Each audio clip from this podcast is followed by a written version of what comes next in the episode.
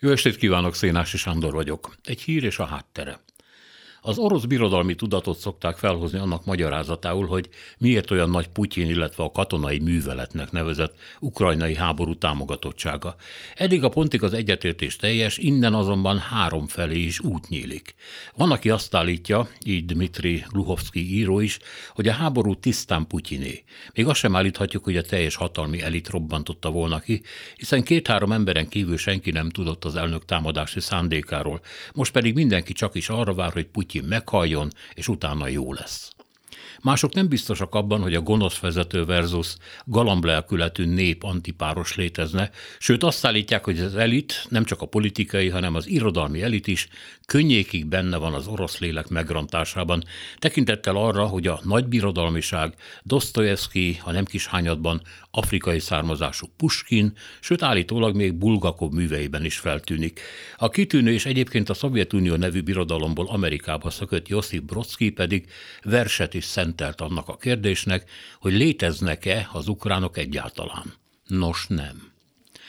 Ott tartunk tehát, hogy úgy a múltban, mind a jelenben az egyszerű orosz kisembert az által egyébként meg sem választott elitje tartja a folyamatos mérgezés állapotában, méreggel a szájában születik, mérget lehel ki, amikor meghal, csoda, hogy közben még élni is szokott, igaz, agy nélkül, de hát valamit valamiért.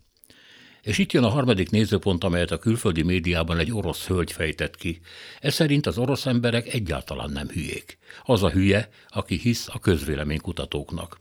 Erre pedig az a bizonyíték, hogy a Putyin érát szinte végigkövették a tiltakozások, tüntetések, Vladivostoktól Moszkváig, a médiában virágzottak az ellenzéki rádió és tévéállomások, petíciók születtek, népi nyomásra újságírót is szabadítottak Putyin börtönéből, és ez az egész mind mostanáig tartott a háborúig, amikor is az elnök revolvere elsült a díszletfalon, magyarán életbe lépett a totális diktatúra. Mindez pedig szórul szóra igaz, viszont némi toldozásra azért rászorul.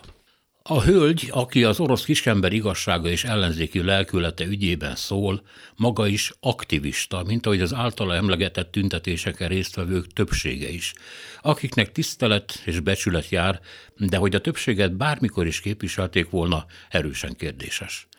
Amikor a Navalnyi sztoria legerősebb volt, arra a kérdésemre, hogy egy szabad választás esetén ő és a mozgalma milyen súlyt képviselne, a szakértő 10 százalékot említett, de inkább kevesebbet.